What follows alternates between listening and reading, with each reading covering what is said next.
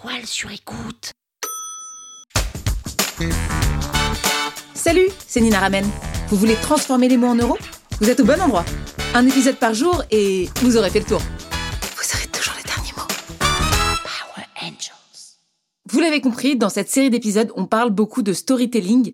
Qui dit storytelling dit raconter des histoires. Pourquoi c'est important de raconter des histoires? Pour se raconter, pour raconter sa propre histoire, pour faire en sorte que les gens vous retiennent. Et ça, ça fait partie de ce qu'on appelle votre marque personnelle, votre personal branding. Et ça, c'est très important d'avoir une marque personnelle forte. Pourquoi? Parce que c'est ce que les gens retiennent. Je vous ai déjà parlé de l'histoire de Justine Hutto, qui est la fondatrice de la marque Respire, qui, elle, a lancé un déodorant suite au fait qu'elle se soit rendue compte qu'elle a un cancer du sein. Pourquoi? Parce qu'elle a lancé une marque qui est plus éco-responsable, plus euh, soucieuse des ingrédients qu'elle met dans ses déodorants. Donc, ce qui est important, c'est vraiment d'avoir cette idée de cette marque personnelle, de qui vous êtes vous et euh, quelle valeur vous avez envie de transmettre? Et c'est ça la question qu'il faut que vous vous posiez. Votre marque personnelle, elle vient de vous, elle vient de l'intérieur de vos tripes. Ça sert à rien d'aller poser la question au voisin et aller se demander ce que lui ou ce qu'elle, elle fait.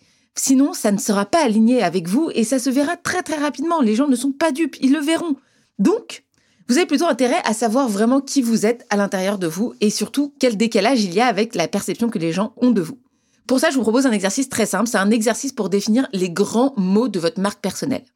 Alors là, maintenant, tout de suite, il vous faut un papier et un stylo sur lesquels vous allez noter les cinq mots qui vous décrivent le plus. Vous installez, vous réfléchissez, quand vous pensez à vous, quels sont les mots qui vous décrivent le mieux. Moi, ce serait entrepreneuriat, évidemment, féminisme, écriture, communauté, et ce serait enthousiasme, ou sympa peut-être. Voilà, sympa parce que je suis plutôt sympa, je souris, je rigole. Féministe parce que bon bah c'est mon sujet. Entrepreneuse parce que j'aide les entrepreneurs à développer leur chiffre d'affaires au travers du copywriting et de l'écriture et du marketing. Voilà, je trouve que c'est un peu ce qui se recoupe dans ma marque personnelle. Peut-être que je pourrais y ajouter la partie maternité parce que c'est vrai que je communique beaucoup dessus sur ce que c'est que d'être une femme et d'être entrepreneuse. Voilà, mais en tout cas, ça tournerait autour de ces cinq mots. Maintenant que vous avez ça, ça c'est comment vous vous vous voyez. Ce qui est intéressant après, c'est de commencer à regarder comment les autres vous perçoivent. Donc vous allez aller dans votre cercle numéro 1, comment vous perçoivent vos amis. Et donc là, ce que je vous invite à faire, c'est de demander à 10 personnes de votre entourage proche de faire cet exercice et de prendre 5 mots qui vous décriraient le mieux. Prochaine étape, vous allez voir vos clients. Donc c'est le cercle un peu plus éloigné, mais c'est quand même des gens qui achètent votre produit, qui sont déjà engagés avec vous, et vous leur demandez comment est-ce qu'ils vous voient. Donc les 5 mots qui vous décrivent le mieux. Ensuite, le cercle d'après, c'est poser la même question à vos prospects, à 10 prospects, et poser la question à votre audience. Là, ça peut être sur vos réseaux sociaux. Typiquement, sur Instagram, vous pouvez poser une question là où les personnes peuvent répondre avec un mot.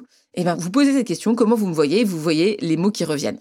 Avec tous ces résultats que vous avez obtenus, vous allez à chaque fois faire un nuage de mots. Donc, vous allez avoir le nuage de mots qui correspond à vos proches, vous allez avoir le nuage de mots qui correspond à vos prospects, vous allez avoir le nuage de mots pour vos clients et le nuage de mots pour votre audience ou des gens qui sont inconnus. Et là, ce qui va être intéressant pour vous, c'est de voir l'écart entre comment vous vous percevez et comment, en fait, des cercles de personnes plus ou moins éloignées de vous vous perçoivent. Donc ça, ça va vous donner, en fait, des informations sur l'état des lieux de votre marque personnelle. C'est un espèce de mini-diagnostic de comment est-ce que les gens vous perçoivent et de l'écart qu'il peut y avoir avec comment vous, vous vous percevez et comment vous voulez être perçu.